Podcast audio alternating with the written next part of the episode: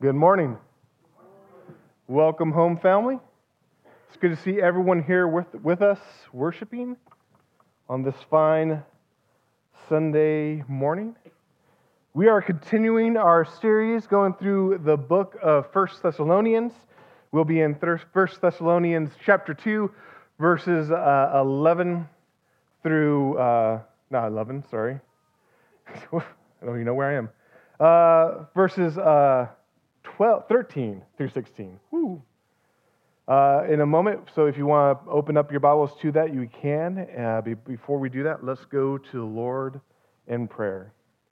Dear Father, thank you so much for today when we can gather together to hear your word, when we can gather together to praise your holy name as your people.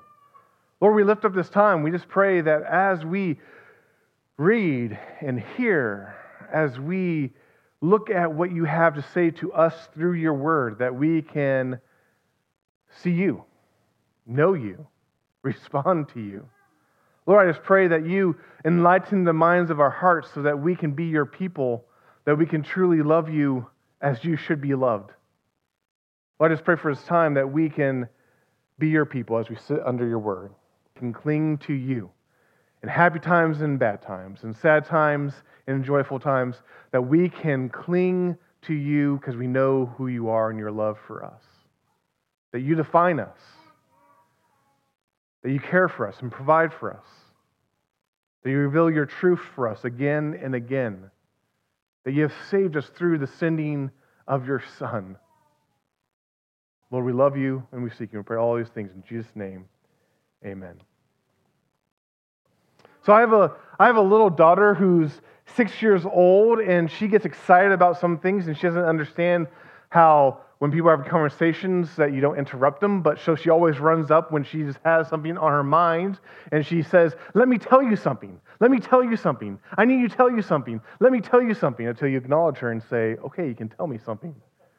But that's just how she is. She wants to tell you stuff.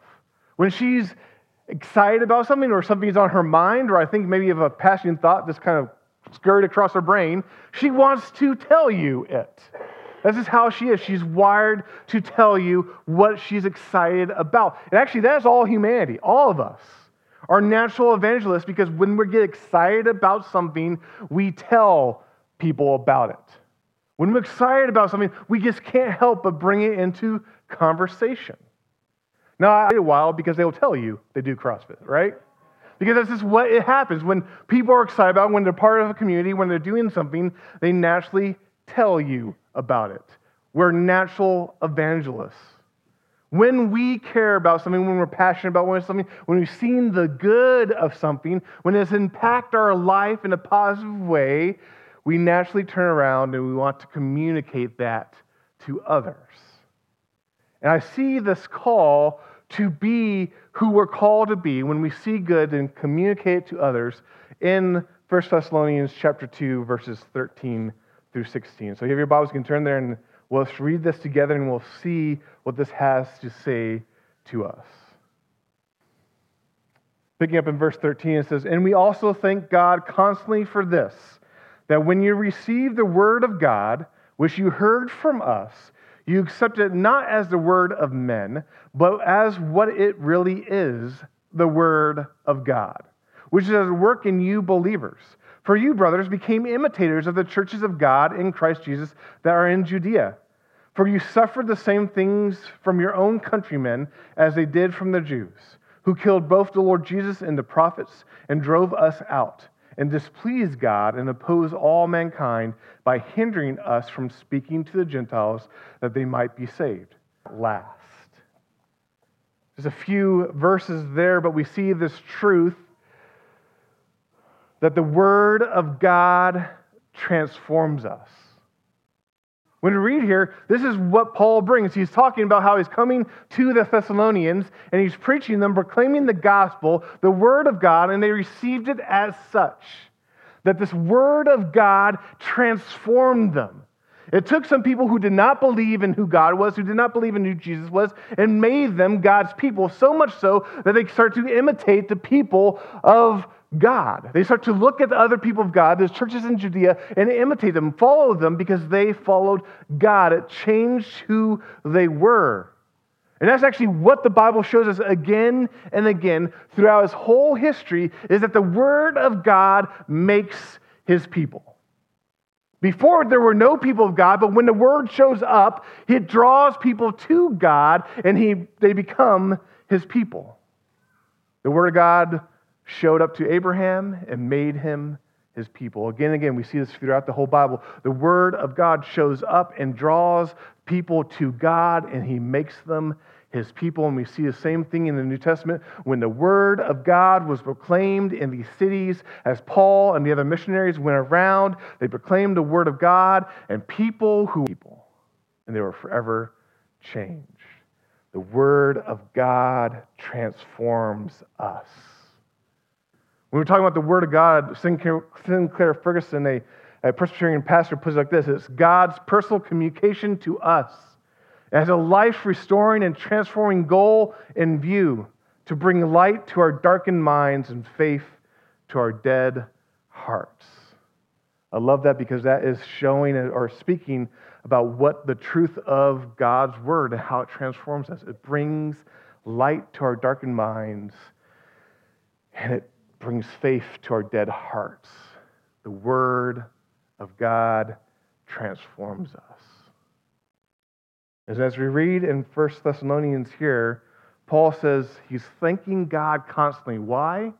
For when they showed up and they started proclaiming the Word of God, the people received it as the Word of God. It's the Word of God.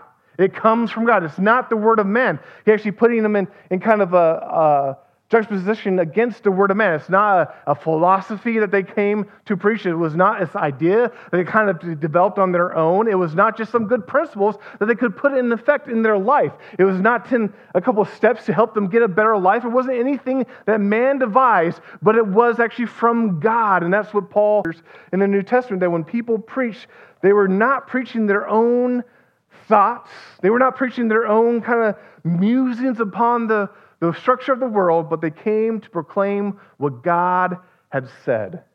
We see this in, in uh, 2 Peter chapter 1, verse 16 through 21 says, For we did not follow, for we do not follow cleverly devised myths when we made known to you the power and the coming of our Lord Jesus, but we were eyewitnesses of his majesty.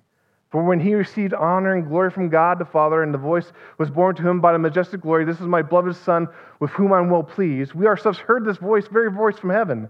For we were with him on the holy mountain, and we have the prophetic word more, more fully confirmed, to which we do well to pay attention as a lamp shining in a dark place, until the day dawns and the morning star rises in our hearts. Knowing this, first of all, that no prophecy of Scripture comes from someone's own interpretation for no prophecy was ever produced by the will of man, but men spoke from God as, as they were carried along by the Holy Spirit. That when people came to proclaim the truth of who God was, they did not speak cleverly designed myths. They spoke the very word of God to people. You think of that, that's Paul's ministry when he, he talks about here in First Thessalonians, but he also, I did not come with fancy words. I came to proclaim Christ and Him crucified. The Word of God proclaimed to people so they could respond. Well, when we think about the Word of God, what do we think about? When I say, hey, it's the Word of God I proclaimed, when we think about the Word of God, what comes into our minds? I'm betting for most of us, when we think of the Word of God, we think of this right here the Bible, right? That's what I think about. I think about the Scriptures. That this is the God's Word given for us, and that's true. As this is the word of God given to us. And that's by reading this, ingesting this, and knowing it, we actually change because we see who God is. We see his love displayed for us. We see how he has orchestrated history so that we can respond to who Jesus is and how he saves us. The word of God. And in the context here, we know that when he came to proclaim the word of God, it is actually the gospel supported by the Old Testament scriptures, but it's the gospel of who Christ is. If we just look back in verse 9, and, and Paul was saying this, he says, Hey, man, for we remember you, you brothers, our labor and toil, for we work night and day that we might not be a burden for any of you, why we proclaim to you the gospel of God. That he was showing them what the word of God is. It's the gospel of Jesus Christ revealed for that the word of God is a powerful thing. It changes people. If you ever struggled with something and wondered why I cannot change, and we you tried, and maybe you've gone through other things, and you might might do better for a little bit, but then you backslide and you're wondering what is going on in your life, you realize the fact that we can't really change who we are from our own power. We can't. We might try, we might do well for a while, but we can't make lasting change. But the truth is that God's word, His power at work in our lives that changes us from the inside out. And then when we think about God's word and its power, as Paul says to Timothy in 2 Timothy 3 16 and 17, how this is, this is God's, that every scripture is breathed out by God and is useful for teaching, rebuking, correcting, and training in righteousness, so that the man of God may be thoroughly equipped for every good work. He's speaking about how when we are, we see and adjust and we know the word of God, it changes us. It's useful for everything we need in our lives to follow God. And so we should approach it as the Word of God. That when we receive the Word of God, we know it. As Sinclair Ferguson says again, that if Scripture said it, then God said it, because it's the Word of God. I love how there's these, there's these had great ministries, but they recognize that it's not them that does it, but it's the Word of God. Charles Spurgeon was, was is sometimes called the Prince of Preachers. He had a gigantic church in London back in the, in the late 1800s, and he, people flocked to hear him. But he would say this is the, the word of God is like a lion. You don't have to defend a lion. All you have to do is let the lion loose, and the lion will defend itself. But he recognized that the word of God is what's working. His job was just to let it loose. Then you think of Martin Luther, who this great reformer who started the, the Protestant Reformation, who totally changed the form of history, really. And when he looks back upon his ministry, what would he say? He says, I simply taught, preached, wrote God's word, otherwise I did nothing. The word of God did it all. It's the truth of the word of God is that when we look at what Paul brings to the Thessalonians, when we look at what we should be bringing to people, what we are receiving is this fact that we receive and look at the Word of God that changes lives. The Word of God transforms us. So when we look at this passage again, Paul speaks and says, Hey, we thank God not as the word of men but what it really is the Word of God, which is at work in you believers. That the Word of God is at work in believers, it's in work in us. That if it's true that we accept what is brought to us through Scripture, and in this case, was brought through the apostles, this Word of God, the truth of who Jesus Christ is, is at work in us. Is that work in us to make us God's people? Is that work in us to conform us to the image of the Son? Is that work in us to bit by bit transform us from the inside out to take a, a sinner in rebellion against God and transform them into a saint worshiping and serving a living God? The Word of God is at work in us. Which means when we think about our Christian life, we come to the Word of God, we must realize it's enough. So often we look around and say, well, we need something else. Maybe we need a high experience, or maybe we need some more knowledge, or maybe we need a little bit of this or a little bit of that. No, what the word says, no, the word is at work in us. The word is enough. It's all we need. It contains everything we need for life and salvation. It contains everything we need to live godly before our holy God confusing at points. Overall, the message it gives us is clear. We can understand it, we can process it, we can absorb it, we can follow it. It is clear. if you believe that this is the Word of God, we also know that it's necessary that we need it. On our own, we don't know God, but when the Word of God breaks into our life, we can respond to it, and we need it. Because the Word of God transforms us. Which makes us ask, or makes me ask, is this us? Do we truly see Scripture as the Word of God? Do we truly see the Word of God as what it is? That, that this is the foundation, this is the standard, this is what we follow, this is what we should be listening to, this is what we should be basing our life on. Do we truly see it as the Word of God and not just of men?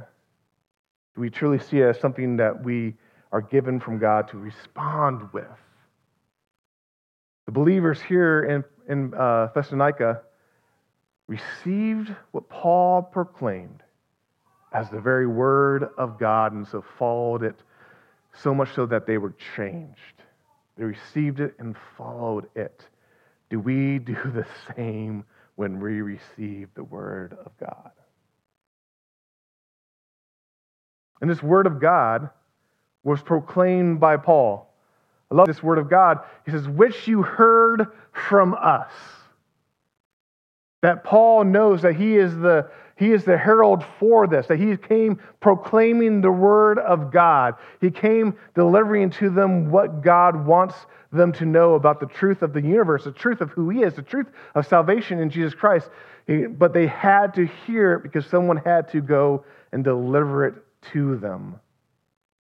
That when we think about the word of God, is the truth is that someone has to proclaim it. Romans 10 puts like this How will then they call upon him in whom they have not believed? And how can they believe in him in who they have never heard? And how can they hear without someone preaching?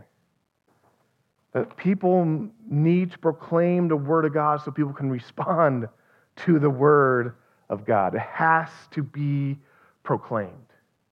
I already mentioned verse 9 where it talks about how Paul came delivering the gospel. And when you look at the, the language there at the end, why we proclaim to you the gospel of God, this proclaim is, is really a word that carries the sense of heralding.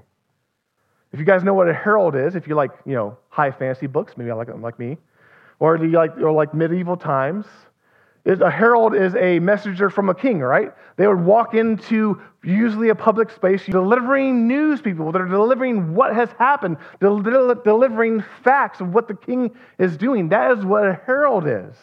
And actually, what is what someone proclaiming the truth of God is as well. So they're a herald of what God has done. And so when Paul is saying here, we proclaim the gospel of God, he's saying we herald this truth that they came into the city of Thessalonica and they declared, God has done this. That's actually the gospel. The good news of it is that when we declare to people, we're not saying, hey, you must do this. No, what we're saying is, God has done this. You were lost in darkness and sin. You were rebels without a cause. You were spitting in the face of God Almighty, and your destiny was death, doom, destruction. That's who humanity is apart from God. But we get to come and proclaim the glorious truth. But God. While you are still sinners, God demonstrates his love for you in this by sending his son to die for you. We proclaim the gospel of God that Jesus Christ has taken all of God's people's sin upon him, upon that cross. That's true for you as well. We proclaim the gospel of God. I love using the word proclaiming because sometimes when we think, hey, the word of God has to be proclaimed, we automatically switch to preaching.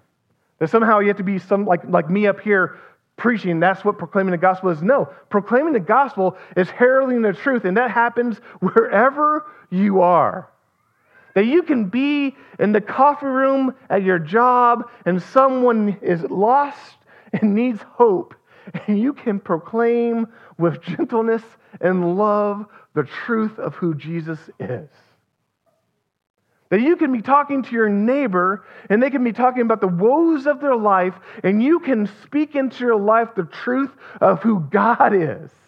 That they're looking for fulfillment in all these places that don't give them fulfillment, and they just need to look at their Maker, who's provided a way in which they can have satisfaction and fulfillment through Jesus Christ.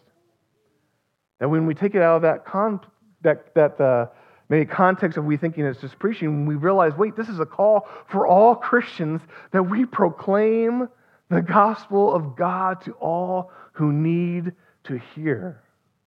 We need to proclaim it because that's how God works. He expects people to take his word to the people to make them his people, to have them respond to him. He selects prophets. He selects these people to stand in place for him to speak on his behalf, to be his voice for them. When we look in the New Testament, we see Jesus operating the same way. He selects his disciples and sends them out from 12 to 72. Then there's 120 up in the, in the upper room in, in the beginning of Acts. And we see him actually sending these people out to proclaim that the kingdom of God is at hand to proclaim this truth of who he is. And what we see when right before Jesus ascends into heaven after his resurrection in Acts 1 8, what does he say? He looks upon them and says, Hey, you are going to be my witnesses through all of Jerusalem and Judea and to the very ends of the earth. You're going to be my witnesses, meaning you're going to proclaim the truth of who I am. When we see some of his last words to his followers, this is a great commission. Therefore, now go and make disciples of every nation Teach them everything I've, uh, have, have commanded you. I forgot the part about baptizing in the name of the Father, Son, and Holy Spirit. But you do that too. You proclaim that truth of who Christ is. It's how God works. We proclaim the truth of who he is. How many of us, I'll put myself right in that, they need to know Jesus. How many of us all of a sudden get tongue tied, maybe a little shy.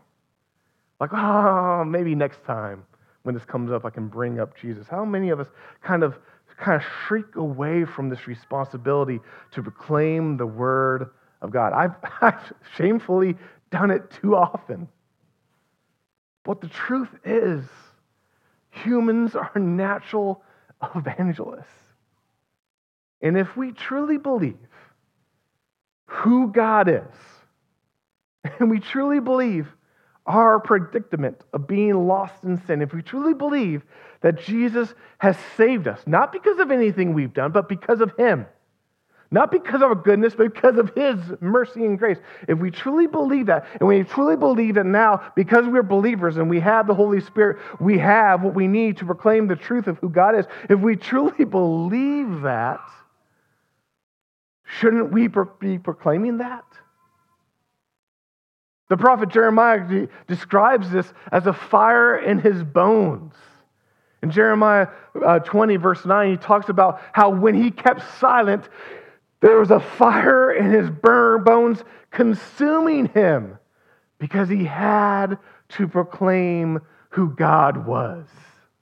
The truth of who God is, being awed by his mercy and love being changed from the inside out, knowing the truth of God and His Word that has transformed us, we should now be turning towards others and proclaiming that truth. So that we should be like Paul and Silas and Timothy, that we're all here in Thessalonica proclaiming the truth of God, proclaiming His Word. And we should all be ready. Because of that, I actually was watching the video and uh, apparently, you can order or sign up people to receive visits by Jehovah Witnesses. And so, if we have your uh, address, I've signed everyone up to receive some visits. I'm joking. Except for Lane, I signed him up. So, I'm joking. But I mean, if that was true, how would you feel all of a sudden? Probably pretty mad and inconvenience, right? But is that how we should feel? Too often, sometimes we make the excuse. I make the excuse. I live in the church world bubble too often. Uh, I don't. I don't know people who don't believe. How? Who am I going to proclaim the gospel to? I can make sure you get some people to proclaim, proclaim the gospel to.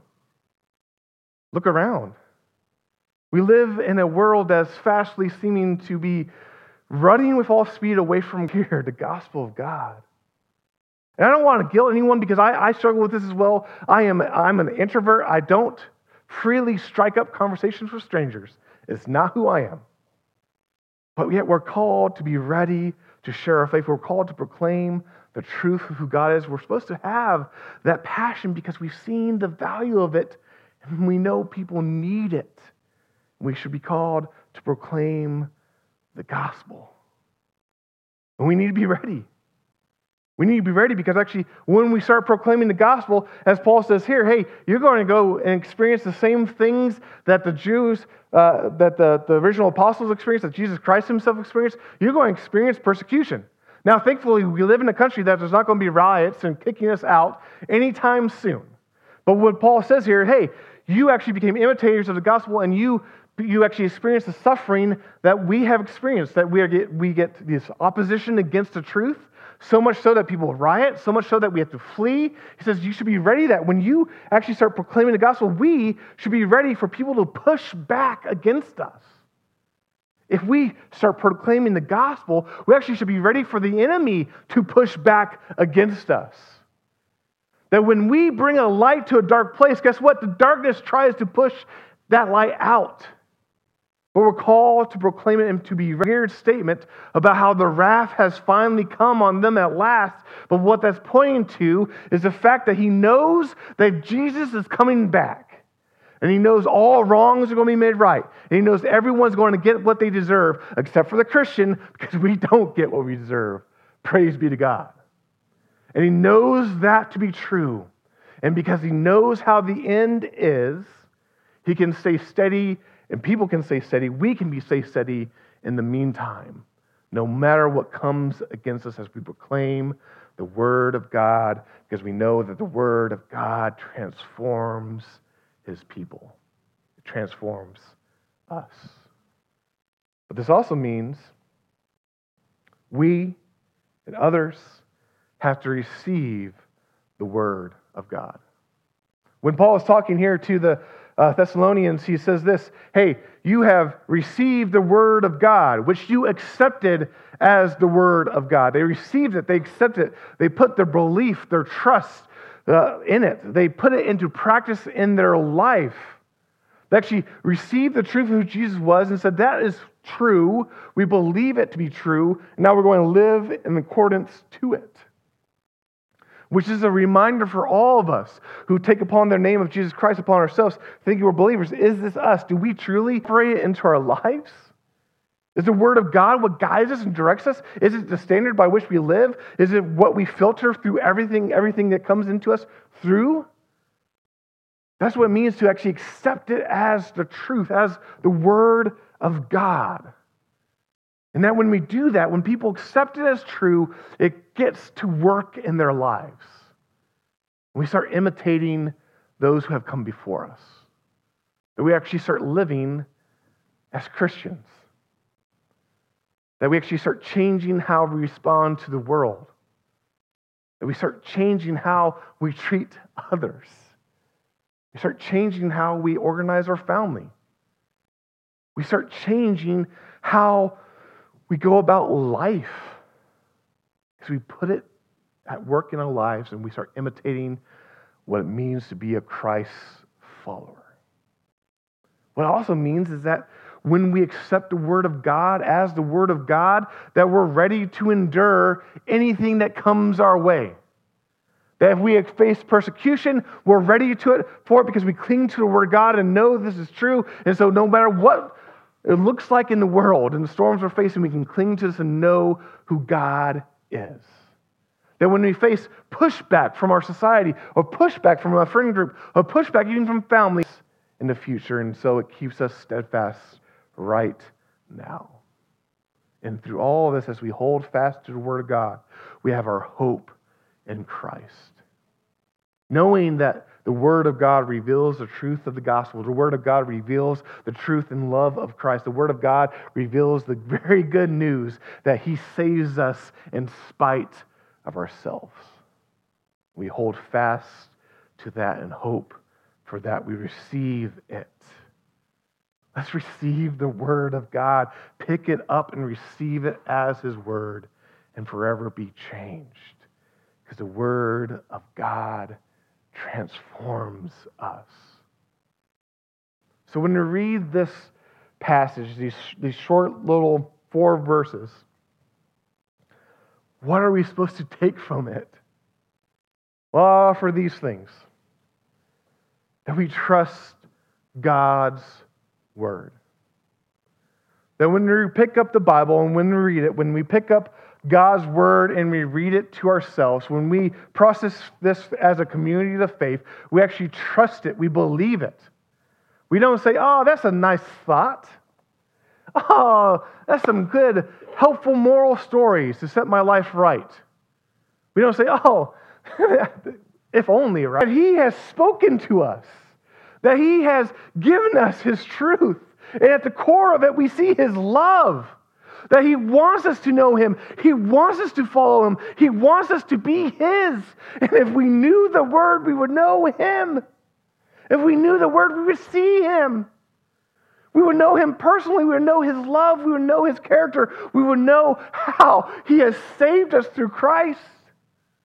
And so we should look at the Word of God and know it, trust it, build our life on it. Be that our foundation. That when anything comes into our life that speaks a different word, we filter it through the Word of God. That is, is what we look to, it is what we trust. And if that's true, then we proclaim it. How, however you're wired, however you built, you proclaim it. You simply, with love and respect, you proclaim who Jesus is for people to respond to. Now, this does not mean you take the word of God and you smack your coworker over the face with it. No. It means that you love people. You speak the truth with love and gentleness so they can see it and respond to it. That when you see people running for off the cliff of destruction, you go any further without me saying something. Then when we see our brothers and sisters being tempted by the outside, or tempted by some other ways of thought, or tempted by some other ways of living, we have the courage to actually say, hey, remember what you believe. Remember what God has proclaimed to you that we proclaim it wherever we see we have to proclaim it. And sometimes fundamentally, that starts with ourselves first. Then when you wake up in the morning and you're feeling down, when you wake up in the morning and you're thinking about mistakes you made, when you wake up in the morning and you're thinking, man, my life is pointless, there's nothing going on, we proclaim the word of God to ourselves first about how he loves us and how he cares for us the truth of how he has saved us, not because we were worth saving in the first place, but because of his love. Because he loves us, we now become lovable to him. We proclaim the word of God to ourselves, and so it allows us now, as a fellow sinner to sinners, proclaim the word of God to them. That we preach as dying men to dying men and women. We proclaim it. And just like Paul saw this church in change. So often, I mean, I can get this. I can be pessimistic. You proclaim the word and you expect nothing to happen, but that's not true because when we proclaim the word of God, we know it's at work, and so we should expect change. We should expect people to respond to it. We should expect ourselves to respond to it, and we expect change in our lives and other people's lives as we proclaim the word of God and they respond to it. We expect the gospel to be true, not just as facts, not just as good ideas, but true as actually people change. That we look upon around our brothers and sisters and we say, Yeah, I actually know who you once were, and you're no longer that. The gospel has been at work. And we pray and hope that people can look at us that have known us a lifetime and can say, Hey, I know who you once were, and you are no longer the same. Why? Because we expect God to be at work in us through His Word, through His community. And through all of this, and through the ups and downs of life, we hold fast to that word. And we hold to it and we don't let go. Because I don't know if you know this yet, life can be difficult. Things don't go like you planned. And in the midst of the ups and downs, hold fast. In it, we know his heart. In it, we know the truth of the gospel. In it, we know how he has saved us, and we hold fast to it because in it, we know that glorious truth that we're in the middle of the story and he's coming back, and we hold fast to that hope. We hold fast that this is not the end, that there is goodness to come, greatness to come, and everything will be made right. Hold fast to it because the Word of God transforms us to be His people. Join me in prayer. Dear Father, thank you so much for your Word. That we can read it, we can know it, we can respond to it. That you truly have changed us because of your truth. That you truly have provided us everything we need for life and godliness. Lord, I just pray that we can be your people in all that we do, in all that we believe, in all that we operate, that we can respond to you, love you, know you. And I pray that this means that we seek you through your word. That those of us that might have struggled with it in the past, those of us who may be struggling right now about being in your word, we pick it up, we read it, we know you through it, so that we can be your people, ready to live for you.